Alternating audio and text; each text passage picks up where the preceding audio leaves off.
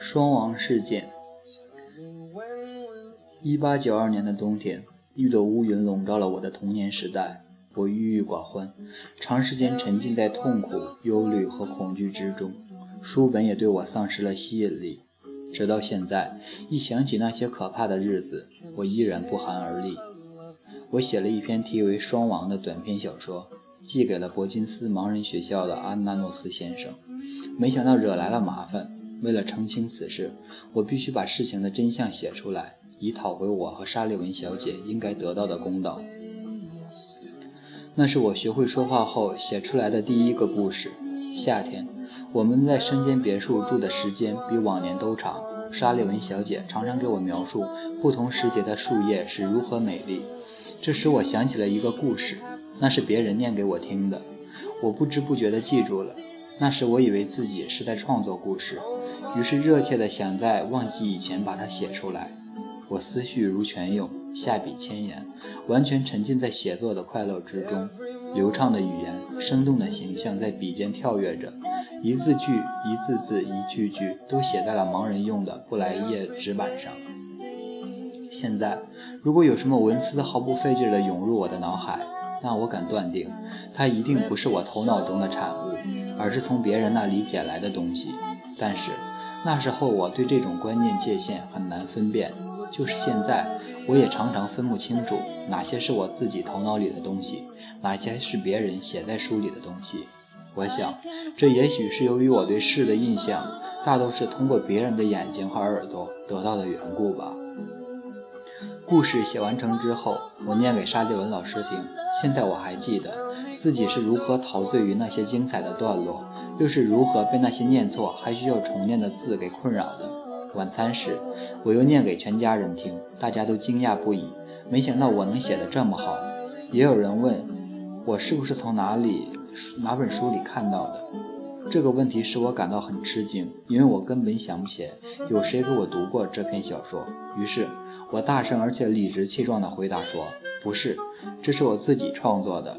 我要把它献给安纳诺斯先生。”随后，我重新抄了一遍，并且依照他们的建议，将秋天的树叶改名为“双王”，寄给了安纳诺斯先生，祝贺他的生日。我做梦也没有想到，就是这一件生日礼物，给自己带来了如此多的麻烦和残酷的折腾。安纳诺斯先生非常喜欢这篇小说，把它刊登在了伯金斯盲人学校校刊上，这使我得意的心情达到了巅峰。但是很快的就跌到了痛苦和绝望的深渊。在我到波士顿没多久，有人就发现《双王》与玛格丽特·康贝尔小姐的一篇名叫《双仙》的小说十分类似。这篇文章在我出世以前就已写成，收在一本名叫《小鸟和他的朋友》的集子中。两个故事在思想内容和词句上都非常相像，因而有人说我读过康贝尔小姐的文章，我的小说是剽窃来的。起初我并不了解这个问题的严重性，但当我了解以后，感到既惊讶又难过。我遭到了任何孩子都不曾遭受的痛苦，我感到羞耻，也使我最爱戴的那些人受人猜忌。这究竟是怎么一回事？我绞尽脑汁想，我在写《双王》之前到底读过什么书？是不是看过描写过双的文章或者书籍？我已经不记得了，只是模糊记得有谁提到过杰克·费罗斯特这个人。只记得有一首写给孩子的诗，题目叫《双的异想天开》，可是我并没有引用他们。最初，安娜诺斯先生相信我，虽然他也深受此事的困扰，还是对我很宽厚。但是事情还是继续恶化。为了使他高兴，我强颜欢笑，尽量表现出一副神情愉快的样子。庆祝华盛顿诞辰的活动时，在同学们演出的假面具中，我扮演了谷物女神。我还记得那天，我穿着一身颇为漂亮的服装，头戴一个用色彩斑斓的秋叶扎成的花环，脚上和手上都满是水果和谷物。但在所有的这些花花绿绿、热热闹闹的外表下面，我内心深处却充满了忧伤。庆祝活动的前夕，学校的一位老师又问起那篇小说，我告诉他，沙利文小姐曾和我谈到过杰克·费罗斯特和他的杰出的作品。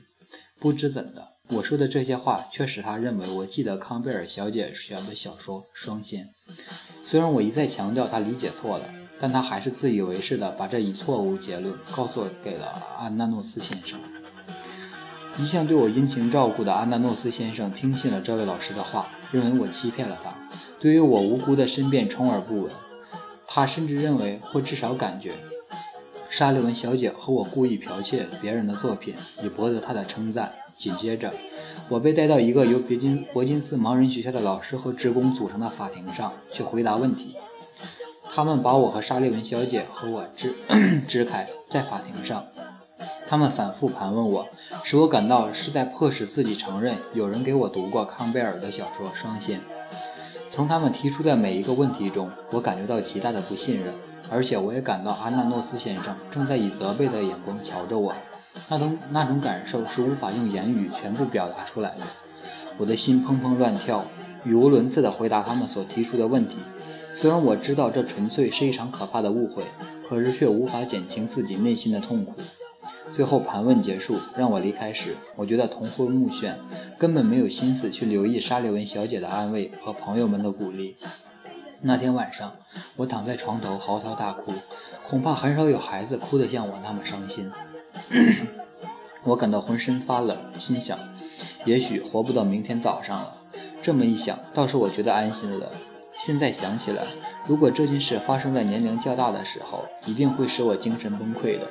幸好在这段悲苦的日子里，遗忘的天使赶走了我大部分哀伤和忧虑。沙利文小姐从未听说过《双仙》这篇小说，也没有听说过康贝尔小姐的那本书。于是他在贝尔博士的帮助下，仔细调查了这件事，最后发现。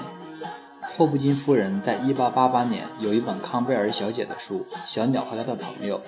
正是那年夏天，我们和她正好在布鲁斯特一起度假。霍布金夫人已经找不到那本书了，不过她对我说，当时沙利文小姐独自去度假，为了给我解闷儿，她常常从各种各样的书中找些有趣的故事念给我听。虽然他同我一样不不记得念过《双仙》这篇小说，但他确信他曾从《小鸟和他的朋友》这本书中挑选小说给我念过。霍布金夫人解释说，他把在布鲁斯特的那所房子卖掉之前，曾处理了许多儿童读物，诸如小学课本、童话故事之类。《小鸟和他的朋友》或许也在那时给处理掉了。那时候，故事对我没有意义。但是故事中那些稀奇古怪的拼词，却引起我这个没有任何其他娱乐的孩子的兴趣。虽然当时讲故事的情景，我现在一点也想不起来了，但我不能不承认，当时我曾极力想记住的那些生词，待老师回来后，让他讲解给我听。沙利文小姐回来之后，我没有跟她提起《双线》这篇小说，也许是因为她一回来就开始阅读方德诺小爵士，使我脑子里没有多余的空间来想及其他的事。但霍布金夫人的确给曾给我念了康贝尔小姐的那篇小说，在我忘掉了很久以后，它却自然而然地浮现在我的脑海里，以致我丝毫没有觉得它是别人思想的产物。在那些苦恼的日子里，我收到了许多向我表示同情和问候的来信，康贝尔小姐更是亲自写信鼓励我，将来总有一天你会写出自己的巨著，使许多人从中得到鼓舞和帮助。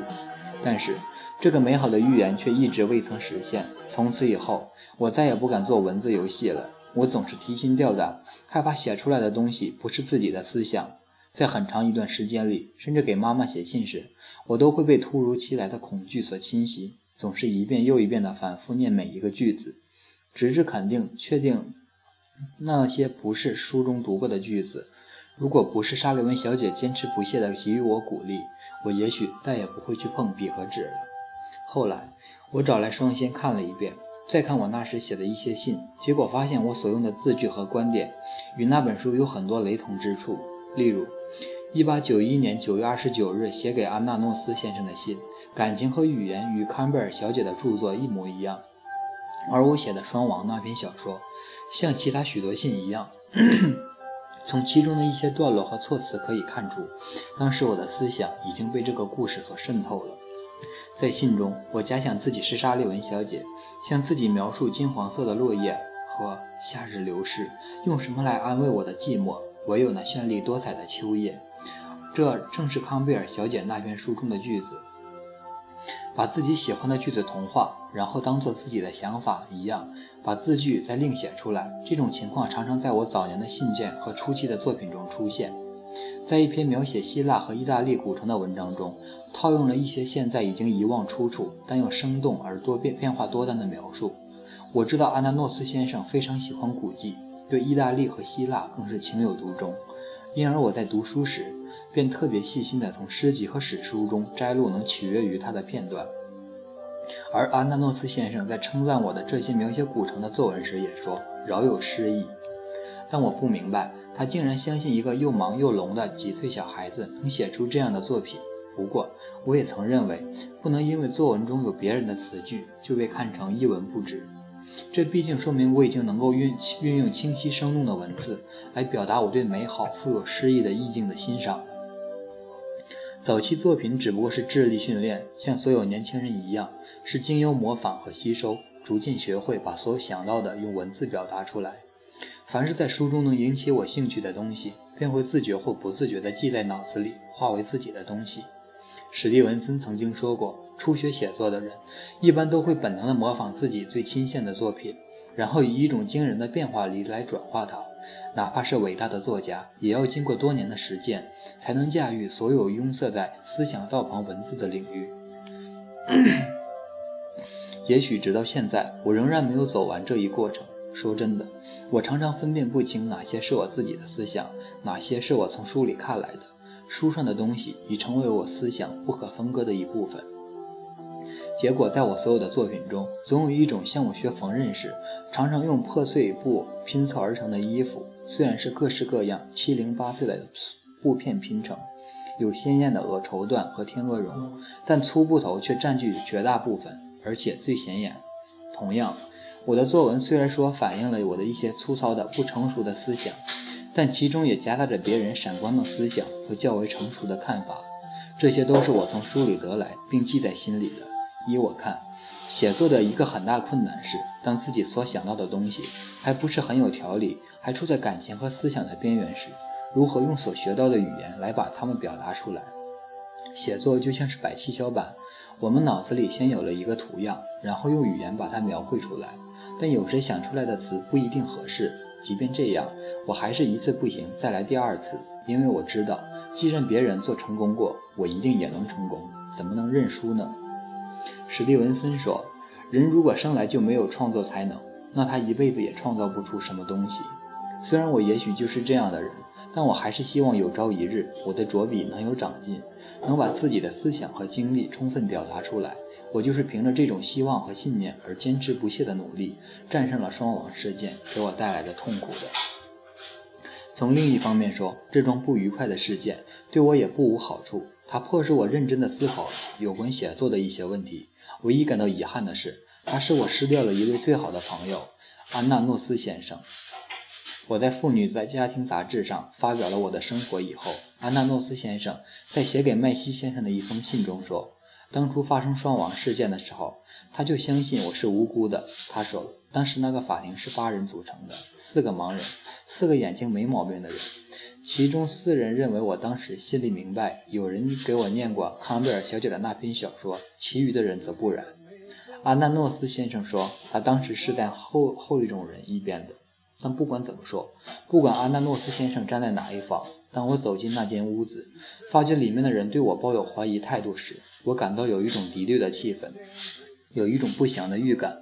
后来发生的事果然证实了我的预感。在这以前，也正是在那间屋子里，安娜诺斯先生经常把我抱在膝上，放下手里的工作，陪我玩上一阵子。我感觉得到，在发生那件事件以后的两年中，安娜诺斯先生相信我和沙利文小姐是无辜的。后来不知是什么原因，他改变了看法。伯金斯盲人学校为什么要调查这件事，我也不太清楚，甚至连法庭成员的名字我也叫不上来。后来他们也不和我说话。当时我激动的顾不上去注意其他事情，只是心里感到很恐惧，一个问题也答不上来。的确，当时我几乎没有想我该说些什么，以及人们对我说了些什么。我把双王事件的始末原原本本写出来，因为它对我早期的生活和教育影响极大，同时也是为了避免误解，我尽可能如实的叙述了所有有关的事实，既不想为自己辩解，也不想埋怨任何人。事件发生后的那年夏天和冬天，我回到了家乡和亲人团聚，我很快乐，所有的忧愁都被我抛在了脑后。夏天慢慢过去，秋天悄悄来临，地上满是深红色和金黄色的秋叶。花园尽头的葡萄架上，一串串的葡萄在阳光的照射下渐渐变成了酱紫色。我正是这时候开始回忆自己生活经历的文章的，恰好是我写《双王》那篇小说一年以后。当时我对自己写的东西仍然心存疑虑，常常被那些不可能、不完全属于自己的思想所折磨。只有沙利文小姐知道我内心的恐惧不安。我不知为什么变得那么敏感，总是竭力避免再提双亡。有时在谈话中，一种深层的意识闪过我的脑海，我轻声地对他说：“我不知道这是否是我自己的。”有时候我写着写着，就会自言自语地说：“如果这又是跟很久以前别人的作品一样，该怎么办？”一想到这儿，我的手就抖个不停。这一天什么也写不下去了。即便是现在，我有时也感也感到同样的焦虑和不安。可那次可怕的经历在我的心灵上留下了永久性的后遗症，其含义我现在才开始理解。沙利文老师一直安慰我，并且尽力帮助我。为了使我能恢复往昔的自自信，他鼓励我替《青年之友》写写篇我的生活介绍的短文。当时我只有十二岁，写这样的文章还是很吃力的。现在回想起来，我那时似乎已经预见了将会从这次写作中得到些好处，否则我一定写不出来的。我谨慎小心，但却不屈不挠地写了下去。沙利文小姐在一旁鼓励并诱导我，她知道。只要我坚持写下去，就能重新树立信心，发挥自己的才能。在没有发生双亡事件以前，我像其他孩子一样过着无忧无虑的生活，但后来变得沉默了，经常思考一些看不见的东西。过了一段时间，逐渐摆脱了那段不愉快的经历给我投下的阴影。经过磨练，我的头脑比以前更清醒了，对生活有了更深刻的认识和理解。